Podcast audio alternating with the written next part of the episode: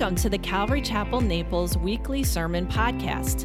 We hope you'll be blessed by this week's message from Pastor Aaron Lapp. For more information about this podcast and other Calvary Chapel Naples resources, please visit us at ccnaples.org. Lord God, I thank you so much for this time this morning. Lord, I ask that you would take this time and take these words that I've put together, Lord, and you would do something incredible. Lord, speak to our hearts. Lord, I know that you've been preparing us for this moment to hear from you, Lord. Now is the time. Lord, we have here people who have ears to hear. Lord, please speak to us this morning. In your name, Jesus, we pray. Amen. Amen. Well, just in quick review, you know, in the last couple of chapters of Matthew, we saw that Jesus went out to be tempted so that he could resist the temptation, so that he would fulfill the prophecy that he would be tempted in all ways, but yet not sin. Uh, we see him come back then and begin to start to call some of his followers. We saw him go to Peter and Andrew and James and John um, while they were fishing, and he said, Come and I'll make you fishers of men. Um, and uh, we talked a couple weeks ago about Jesus being, uh, or the boat being a picture of Jesus, and the ark being a picture of Jesus, and that was a really fun message. Um, and so that brings us to this place um, in Matthew chapter 5. Um, called uh, 5, 6, 7, the Sermon on the Mount. Um, and, it, and, and it's been, been said that is probably the best sermon that anyone has ever preached. I mean, well, it's coming right out of the words of Jesus, so I'm not sure anyone's going to be like, no, I did one a couple years ago, and it was like way better. um, but we're going to take a look over the next several months. You know, weeks, I'm sure, uh, of the Sermon uh, on the Mount. Um, so, uh, what we're going to see here is uh, as it ends, as, as chapter 4 ends, we see that um, Jesus was spent a lot of time in this particular instance, like healing people, laying his hands on and healing them of their. Um, of their afflictions, of their sicknesses, of their, of their physical needs. He was addressing their physical needs, but we know that that was not Jesus' primary reason for being here. We know that his primary reason was to preach the gospel of the kingdom of heaven. That was what he was about. But Jesus was full of compassion. And so he was also tending to the physical needs of these crowds. And so these people were coming in from all over the place. It looks, it says, in, and look at chapter 4, verse 23. And Jesus went out about all Galilee, teaching in their synagogues and preaching the gospel. That's his main ministry. Um, and healing all kinds of sickness and all kinds of disease among the people. And then his fame went through all out all Syria, and they brought to him all sick people who were afflicted with various diseases and torments, and those who were demon possessed, epileptics, and paralytics, and he healed them. See, his primary goal was to preach, but he also healed some of their physical needs. And the fame of him went out so much so that they were coming in from, from hundreds of miles. They would walk a hundred miles to come to this guy Jesus, who they had heard was healing people, healing them, uh, uh, curing their sicknesses and their afflictions, casting out demons. And so people were coming from all over the place, and the multitude was growing and growing because they thought that if I go to this guy, I can get what I need from him physically. And Jesus, being gracious and merciful, did what they needed. He healed them physically, but that was not his primary focus. You see in verse 25 of chapter 4, it says, Great multitudes followed him from Galilee, from Decapolis, from Jerusalem, Judea, and beyond the Jordan. Thousands were coming to him. In fact, it would be like this Jesus would lay his hands on someone and heal their affliction, and they would praise the Lord and move away, and then the next person would be right there in line. And it was just person after person after person, a sea of humanity before Jesus, all coming with physical needs that he addressed and, and healed them right there. But in chapter 5, look at it, it says, And seeing the multitude, he went up on a mountain where he was seated, where he was seated, his disciples came to him. Now, that word seeing, it says, imagine we look at this we say, Jesus looked out and just saw a huge group of people who all just needed physical healing. But the word seeing there, it's different than just I can look out and see a room full of people. That word seeing there means that he looked with um, spiritual eyes or spiritual discernment. That's a specific word that Jesus, that it says that Jesus was able to look out and basically see the hearts of the people who were there. And in that, he was able to discern some of the people here are only here for what they can get from me physically. But there are some here who want to hear from me and to learn from me. And so he changes gears in chapter 5. He says he sees the hearts of the people and discerns that there are some here that want to hear. They want more than just physical healing, they want spiritual healing. And so he says that he goes up on the mountain and sits down, which means what he does is he goes away from the crowds and goes off uphill a little bit partly because I think he wants to have his voice amplified, but also because I think what he's wanting to say is if you want to hear what I have to say, you're going to have to come away a little bit from the crowd that is just looking for what they can get from me physically in terms of healing. And so he moves away to see who will come to hear what it is that Jesus now is going to tell them. And so when it says here that his disciples came, don't be confused. He's not talking about his 12 apostles. All right? Disciples simply means one who is following.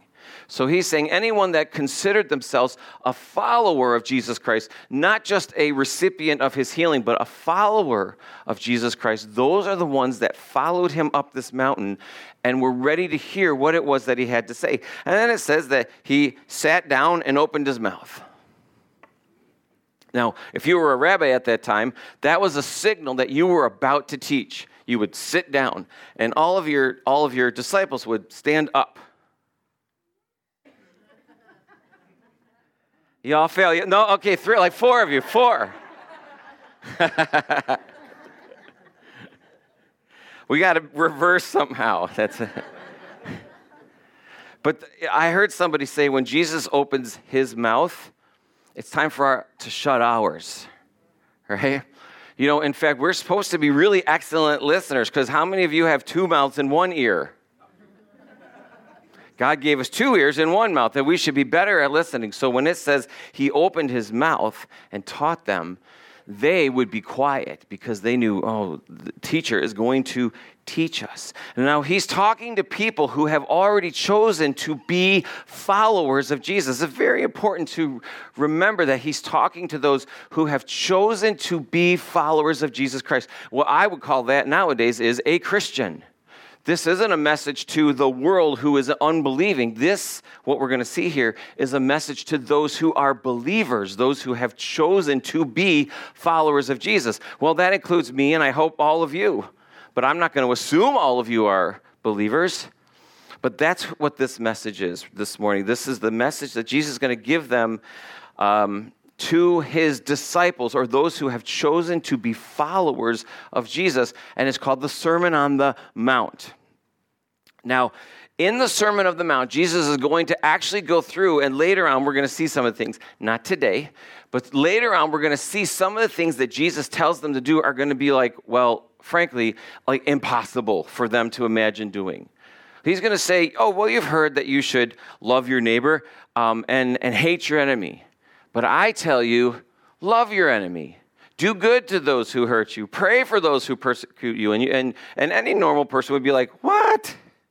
I'm supposed to hate, I'm supposed to love the people that hate me and treat them well. How could I possibly do that? I can't do that. He's going to tell them that they're going to need to be able to do some things in service to Him that would otherwise be impossible were it not for the first things that we're going to talk about today, which are called the Beatitudes. The first few verses, 3, 4, 5, 6, 7, 8, 9, are what are commonly called the Beatitudes. Do you know why they're called the Beatitudes? I don't even say it. This is the, this, this is the real answer. The Beatitudes, it's just the Latin phrase that means blessed are. Because that's how each one of these starts. Blessed are, blessed are. But we like to say they're the be attitudes, not the do attitudes. Meaning, these aren't the list of things that you need to do in order to be a follower of Christ. These are the things that follow, followers of Christ are. Do you understand? It's not a prescription on how to be a follower of Christ, it's a description of what a follower of Christ is. It's very important. This isn't like God saying, you need to do all these things to be a Christian. He's saying, no, if you're a Christian, these are the characteristics that you will have. The be attitudes. Now, the word blessed, maybe you have a version that says happy, happy are. Um, maybe yours, like mine, says blessed, but the word blessed here is makarios in Greek, makarios. And that word in Greek means when God gives benefit. And what that word blessed right there is telling us is that Jesus, when he says blessed are, and he goes on to the poor of spirit or whatever it is we're going to see, blessed are, that means that he's not talking about earthly benefit. He's talking about spiritual realities. You have to remember this as we go through these things because it's going to help you to understand what it is that he's actually saying. When he says, Blessed are the poor in spirit, he's not talking about any kind of a temporal or earthly situation. He's talking about a spiritual reality. That's why he uses the word makarios. There's a different word for blessed. When Mary went to see Elizabeth when she was pregnant and Elizabeth was pregnant, and, and she says, Blessed are you among women, that's a different word. That just means one to be praised. But then she talks about, then she uses, Elizabeth uses the word Makarios when she talks about what a blessing Mary will receive from God for the being the mother of Christ. It's a completely different word. This is um, supposed to point us towards the spiritual realities of what we're talking about in these Beatitudes, not earthly or temporal benefits as a result of. Does that make sense? All right, it will more as we go through. So he starts off and he says, Blessed are the poor in spirit, for theirs is the kingdom of heaven. Now, unfortunately, a lot of people have taken this poor in spirit to understand, to saying like depressed or down, like Eeyore. you know Eeyore from Winnie the Pooh? All right. Oh, my house blew down again. It's not that.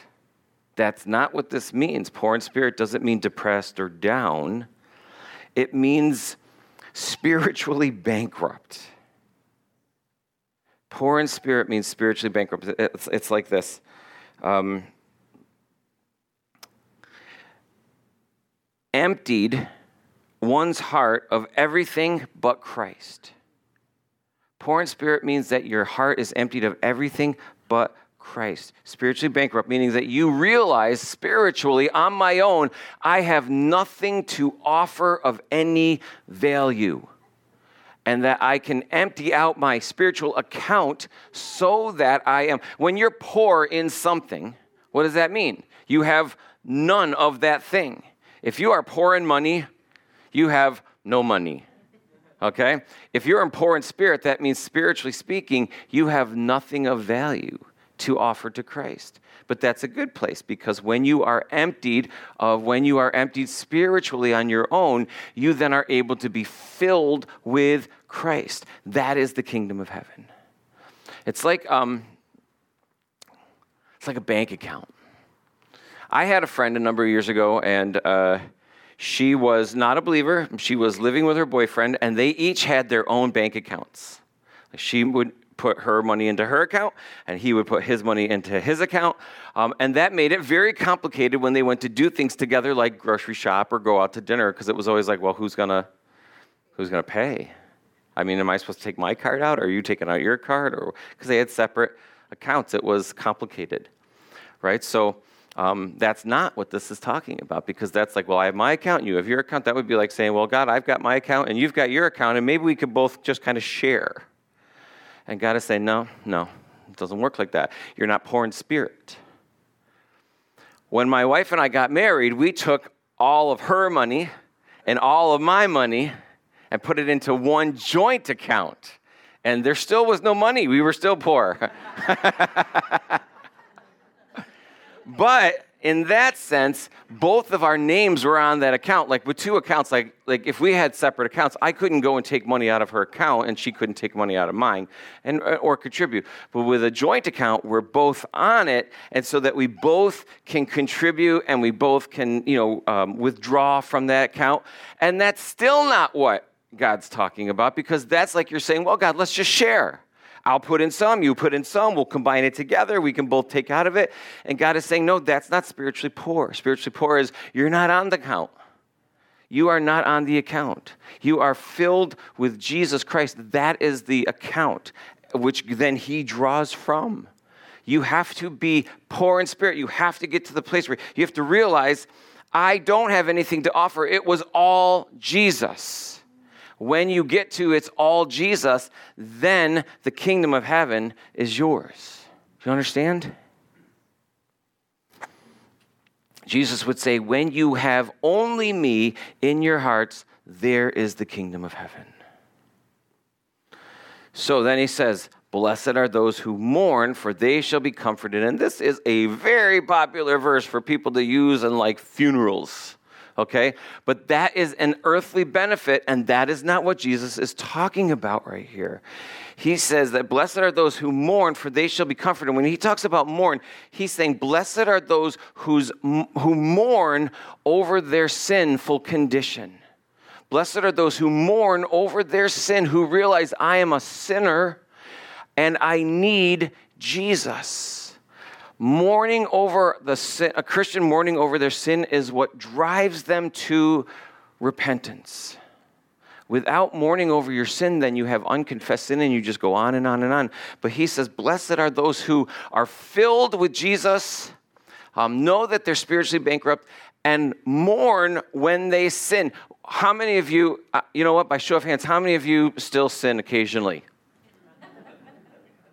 Okay. When you sin, thanks, Gus.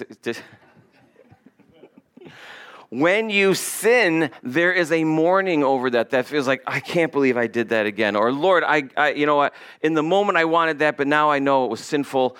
Um, that is the mourning over your sin that drives you to come to the Lord and say, Would you please forgive me for this again? Now, here's the beautiful part every time you do that, He says, You're forgiven.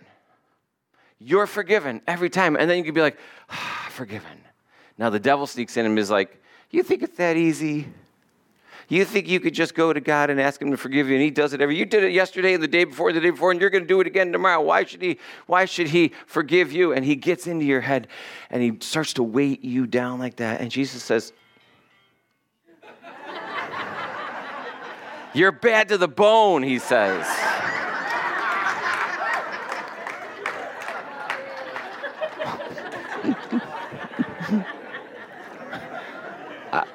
I can't guarantee that I can work everyone's ringtone into the sermon. So if you have your phone on, just check real, just switch that off right now.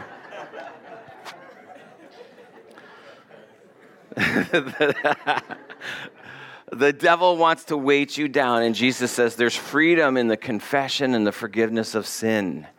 And he says that it is your mourning over sin that will drive you to confession. Turn with me right now over to Isaiah chapter 6. I think.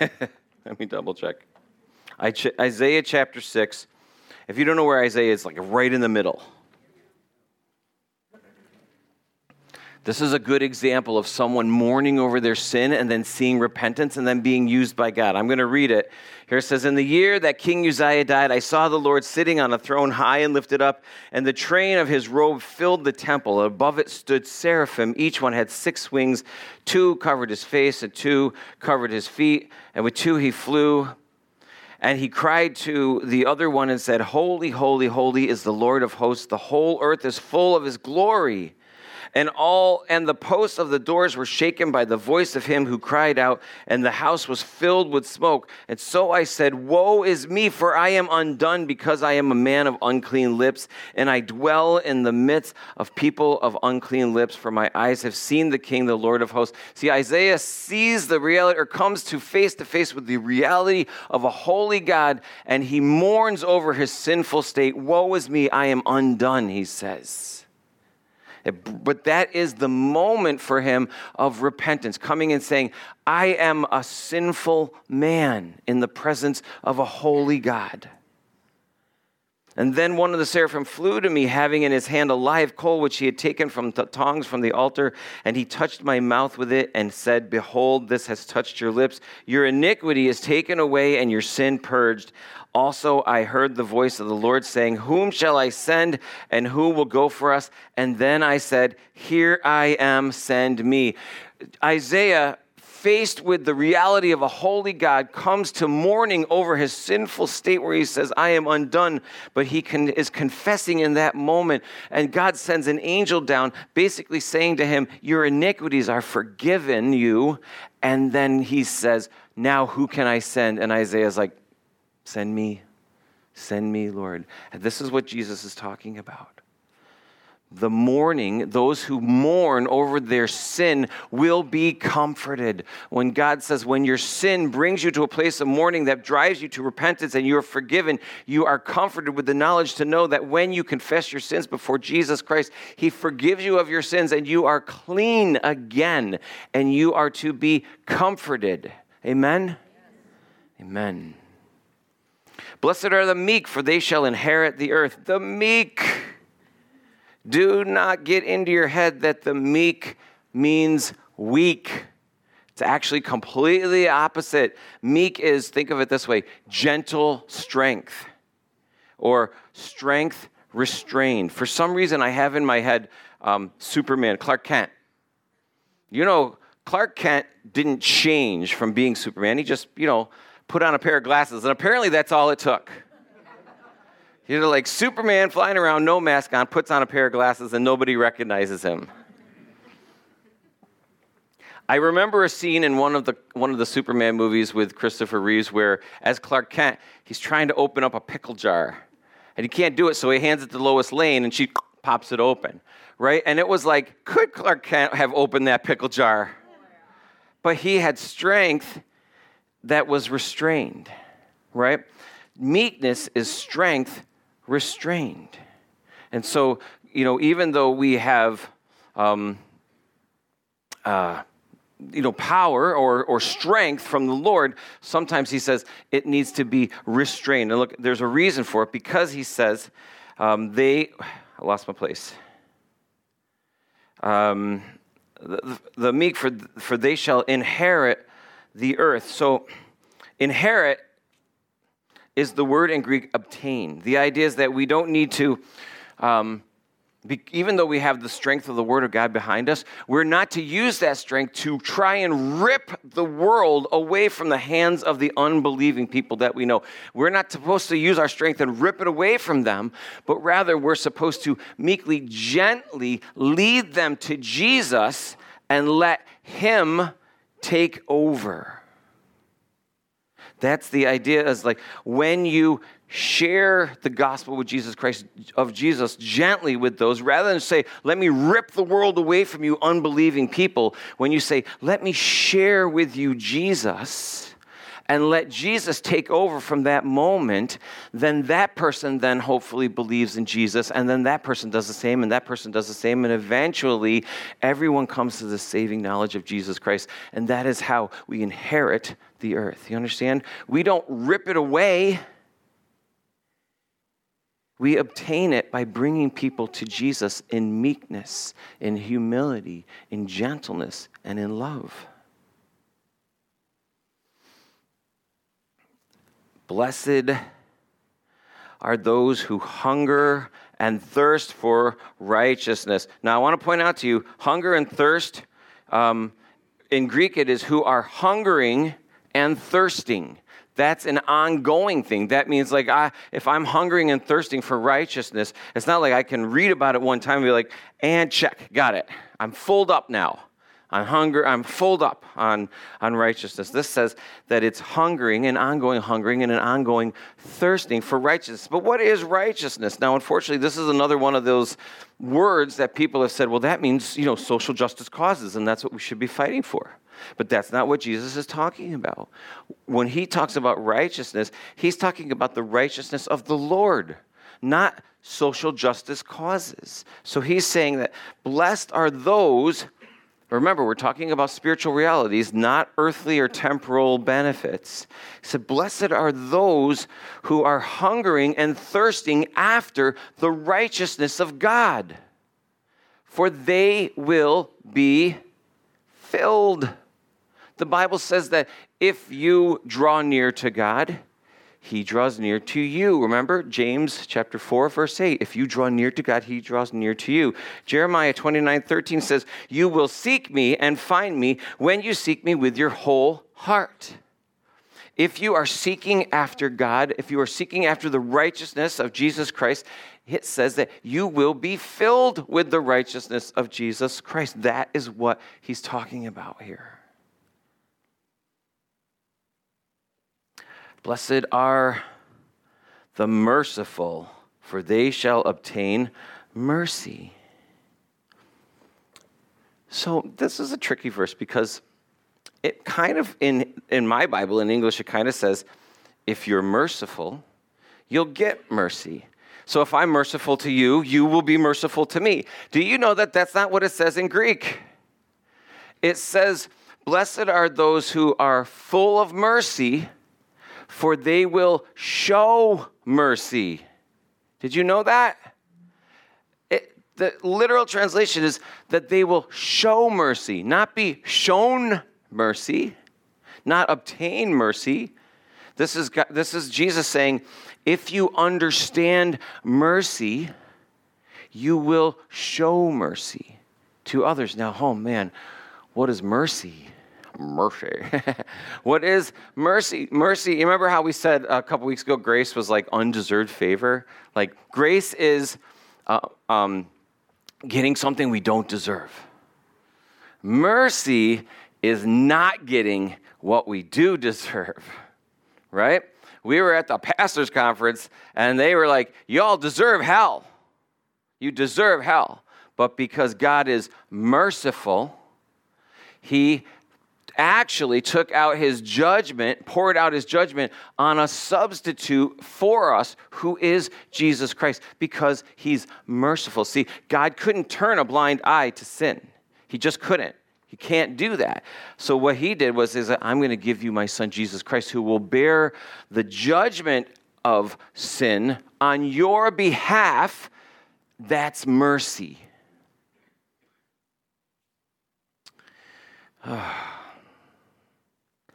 in Exodus 34, just jot this one down. Exodus 34, 6 and 7.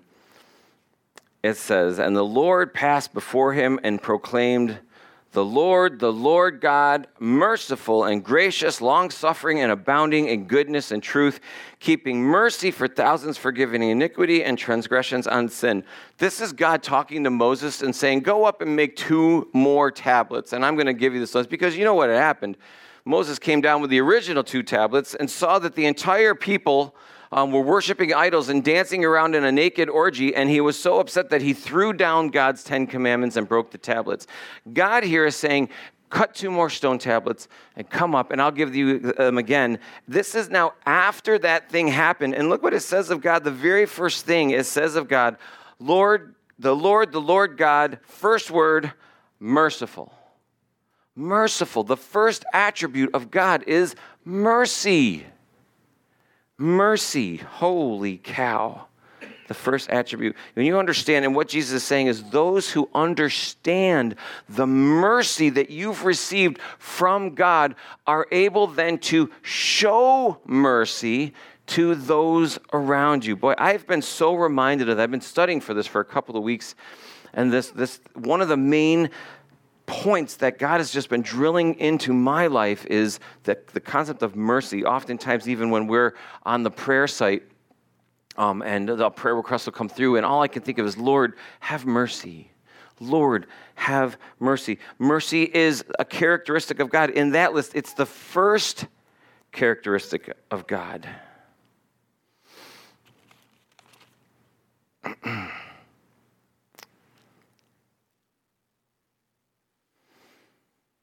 It's his nature.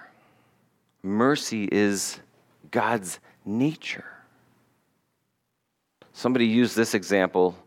Um, the bee makes honey as part of its nature.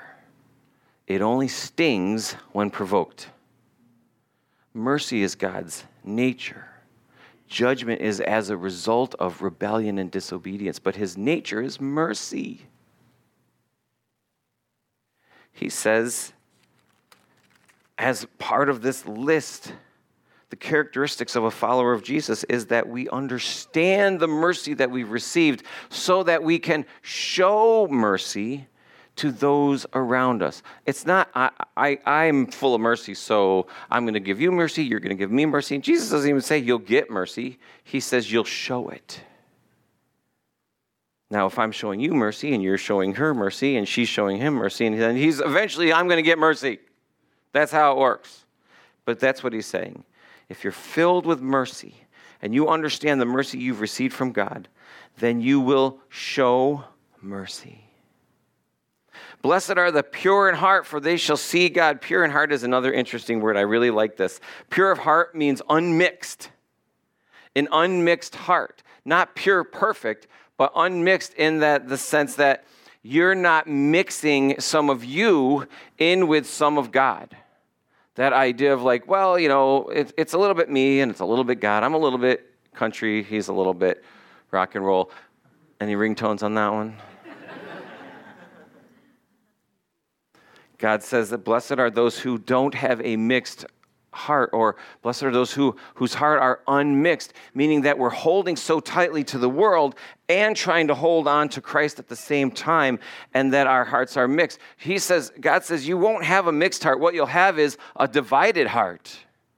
Later on, Jesus is going to say, You cannot serve two masters. You cannot serve God and mammon or money or the world. You can't serve them. You will end up hating one and loving the other one. And he says, Blessed are those whose hearts are not mixed, but who are um, not trying to hold on to all sorts of things um, and God. But remember at the beginning, poor in spirit, emptied out of anything of yourself so that you can be filled with Jesus Christ.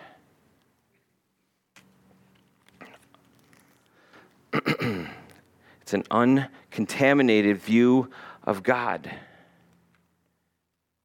You know, for so long, actually, in my own life, I could think back like I had a completely contaminated view of God.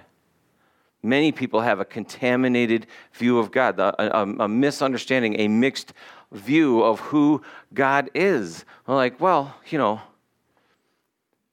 uh, for me, this is what I always used to think you know, whatever God, whatever you need God to be, God's that. God's a forest, great. God's a tree, God's a mother nature, God's whatever, a contaminated view of God. I, did, I, wouldn't, I wouldn't have been considered pure of heart in that sense because my view of God was completely mixed up. I didn't know who He was. I didn't know who I was in Him or with Him or any of it. I was completely mixed.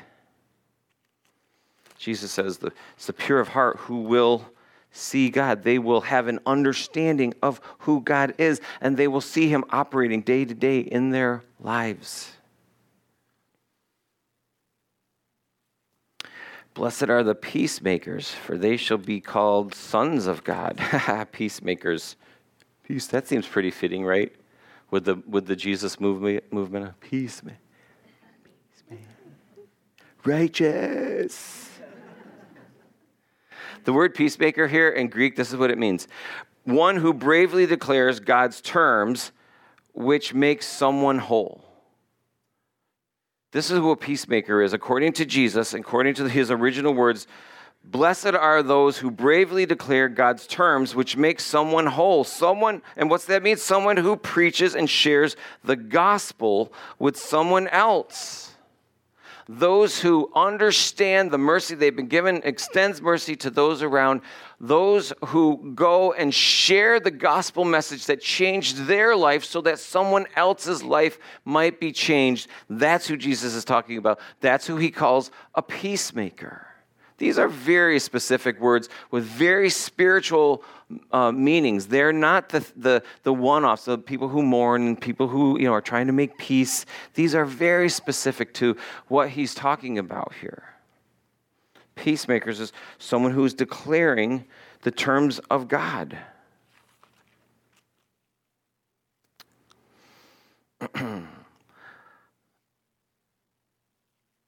so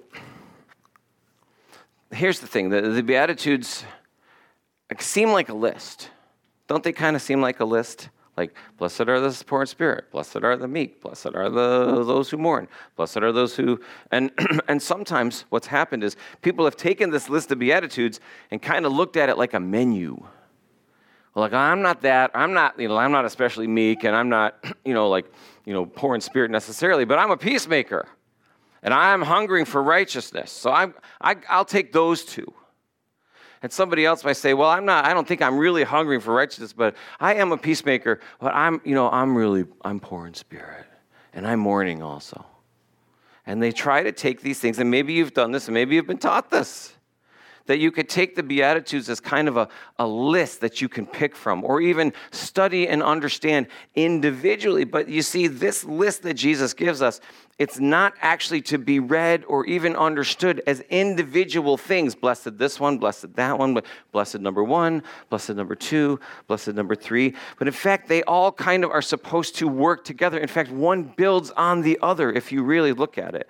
When I was looking at this, I was like, maybe what we should do is we should read it like, like this. Just follow along, okay?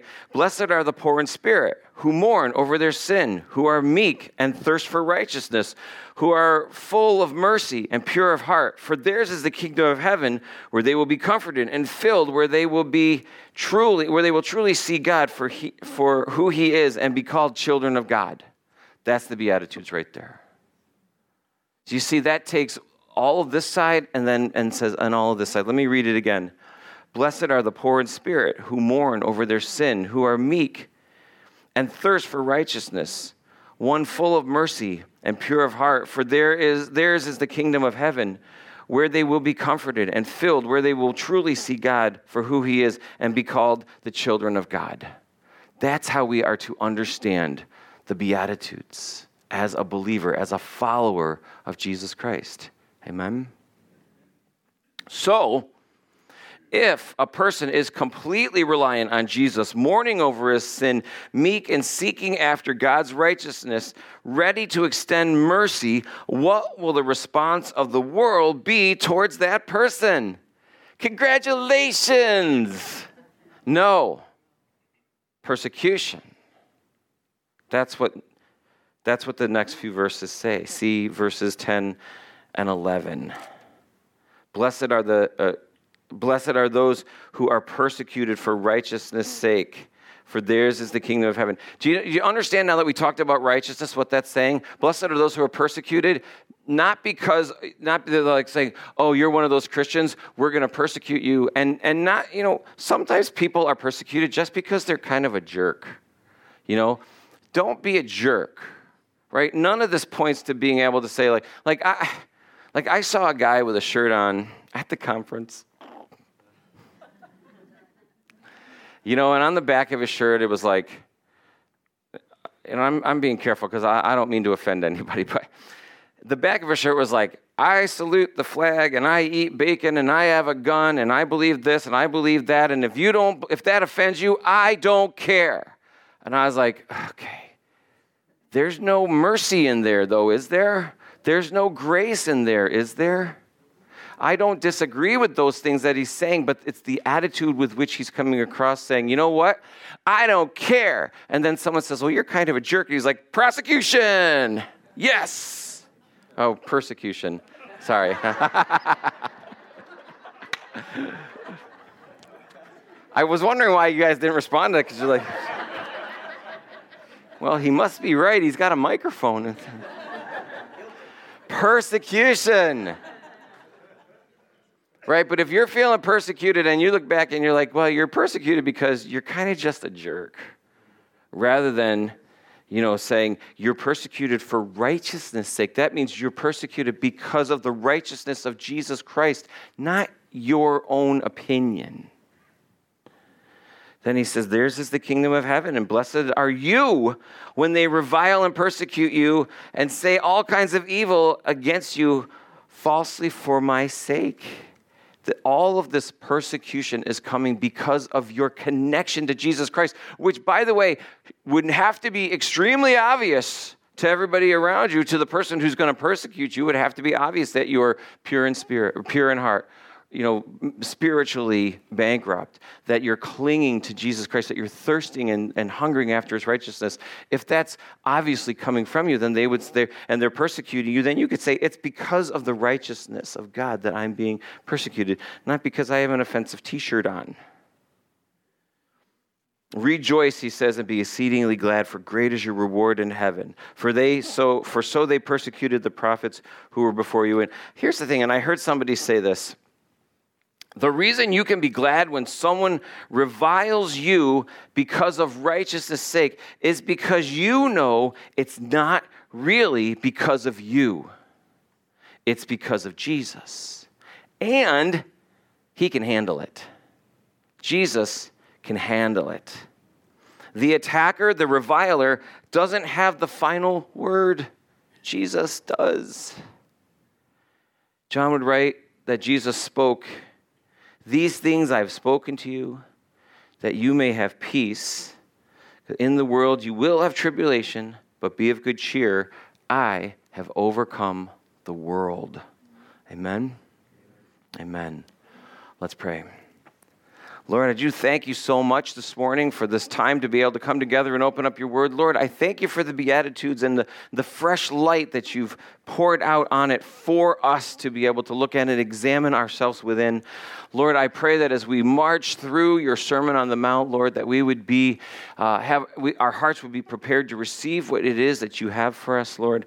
I pray that, uh, Lord, that you would use us Lord, I pray that each one of us would go home and examine ourselves to see are we spiritually poor? Are we filled with mercy? Lord, are we mourning over our sin? Lord, I know that none of us are doing that perfectly. Lord, none of us are perfect in that way. That's why this, the process of sanctification is a process. Thank you, Lord, for your mercy. Thank you, Lord. And I pray as we go out of here today that we would take this with us. Lord, that we would go out, we would extend mercy to those that we uh, come into contact with, Lord, that we would realize that we don't have to rip the world away from them. We simply need to lead them to Jesus and let Him do the work, Lord. We thank you, Lord. And in your name we pray. Amen. Amen. I saved time because I want to share something from this book that I'm reading. Give me a couple of minutes, get comfortable, and listen. This is about a man named Fazil um, in Pakistan. It says they had first approached him outside the mosque, they, the, the Taliban, where many young Muslims were recruited. The clerics told the fatwa announcing the call to arms. He was excited and surprised to find that he was no stranger to them. They knew all about his family standing in the community, his strong religious education at the Quranic school, and his strict upbringing as a devout Muslim. They said they wanted him and they were calling him in the name of jihad. He was to be a warrior for Allah, given the honor of fighting to expel infidels from Afghanistan. Fazil became skilled in modern weaponry and in the art of guerrilla warfare that has always been so success- successful in the maze of mountain strongholds that is Afghanistan. He learned to kill efficiently and to hate the arrogant, invading infidel and everything for which he stood. He was a, a warrior called to jihad. Now, as he was back home, he would work in his father's business until he was called again, this time uh, for, not for training, but for war. He would pray that this would soon this would be soon because his purpose and his destiny were rapidly approaching. Fazil knew this because he could feel it in his heart. Something was about to happen. As he sipped his tea, he looked around the busy open tea stall. No one paid him any attention. He smiled, wondering how they would regard him if they knew he was a Taliban soldier. A welcome breeze lifted the fringe of his hair, and he lifted his face and closed his eyes to enjoy the momentary relief of the heat. As he opened again, he saw a dust devil a little way off, red and rising and twirling as it danced in circles a foot above the ground, slowly moving toward him. And among the red was a flash of white. And he watched until it died and a scrap of paper landed at his feet. He reached down and picked it up. It was a part of a torn page of a book a very thin and fragile page. The words were printed very small but clear. He read it Blessed are the poor in spirit, for theirs is the kingdom of heaven. Fazil looked away for a second and then he read it once more. He had no idea what it was, but he knew it was not from the Koran, so he crumpled it in his fist, intending to throw it away. But even as he raised his arm to toss it, he knew he could not. He had to finish reading it. Opening his hand, he smoothed out the paper and read on Blessed are the merciful, for they will be shown mercy. Something inside him stirred mercy. There could be no mercy for his enemies. Mercy had no part in his recent training, and surely the kingdom of heaven is for the strong, not the poor in spirit. He could not accept this, but as he read the words over and over, he felt their power, and he knew with his whole heart and with his whole mind that this was truth for where did this teaching come? Some weeks later, he received a call to jihad. He packed up his things, bid his proud father farewell, then left his home, but he did not report to the Taliban because he could not. Instead, he stayed at the home of a close friend, hiding out from his family, the Taliban, and the world. Fazil was in an agony of doubt. It was not fear that had changed him because Fazil was no coward. No, it wasn't fear, it was something else, something that he did not yet understand. He carried the scrap of torn pa- paper everywhere. He kept looking at it, reading it, and wondering why it was so powerfully affecting him. What else could prevent him from responding to the call for jihad when it had been his life's ambition a month ago? It goes on to say that he actually gets in contact with a Christian who was a Muslim, who agrees to meet with him in a Christian part of the village that he's in. He hands him the paper and he says, What is this? Is it Christian? And the man read it and nodded, Yes, it's Jesus, he replied. It's about Jesus, the prophet? Fazil asked, frowning. No, this has been torn from the Bible. This is not about Jesus. These are the words of Jesus. The Christian shared, uh, stared into Fazil's face defiantly. And Jesus is not just a prophet, he is God and the Savior of the world. But Fazil was not listening to this. He was thinking of what the Christian had said before the words of Jesus, the words of Jesus. Everything except the realization, everything seemed to stop. Suddenly, there was nothing in Fazil's existence except the realization that Jesus Christ had spoken to him. He recognized instantly that he had been called in pure love, and he fell to his knees and cried out in utter despair at the brutal awareness of his own sin.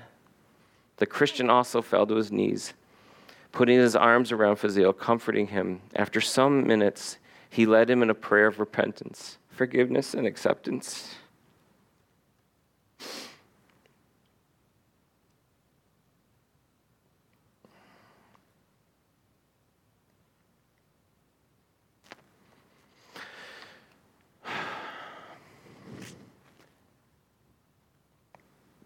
Had two verses of the Word of God, brought this man to repentance and salvation.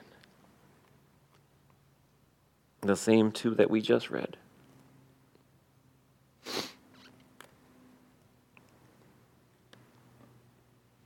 I don't know the state of everybody's heart here today. But if you don't know Jesus Christ as your Lord and Savior, you need to. You need to do that. You have before you the word of God. It's powerful. It saved this man. There was no witness to him except for the two verses of the word of God that spoke to him so deeply that he could not throw that paper away. It changed him from being a highly trained jihad warrior to someone who realized he was poor in spirit. And he turned his life over to Jesus. And I, if that's you today, I pray I'm going to pray. Let's all pray right now. Lord, I just pray right now for anybody here who's realizing, Lord, that they have no hope without you, Jesus. That the Holy Spirit might be speaking to them right now. Lord, saying, Jesus died for your sins. Do you believe that? I pray that that person, in response to that voice, that question, would say, I do. I do believe that now. I believe that I'm a sinner, and I accept Jesus as my Savior. Or help me to be emptied out so that I might be filled up with Jesus, that I might have that thirst and that hunger for righteousness, Lord. I might have an unmixed heart so that I might see God, Lord. Forgive me, Lord. Come into my heart. Be my Lord and my Savior today. Thank you, Jesus. Thank you, Lord. And if you, if you prayed that today, your life has changed. It's changed. The Bible says you're a new creation, new. If you prayed that today, I beg you, please come and tell me that you prayed to receive Jesus today.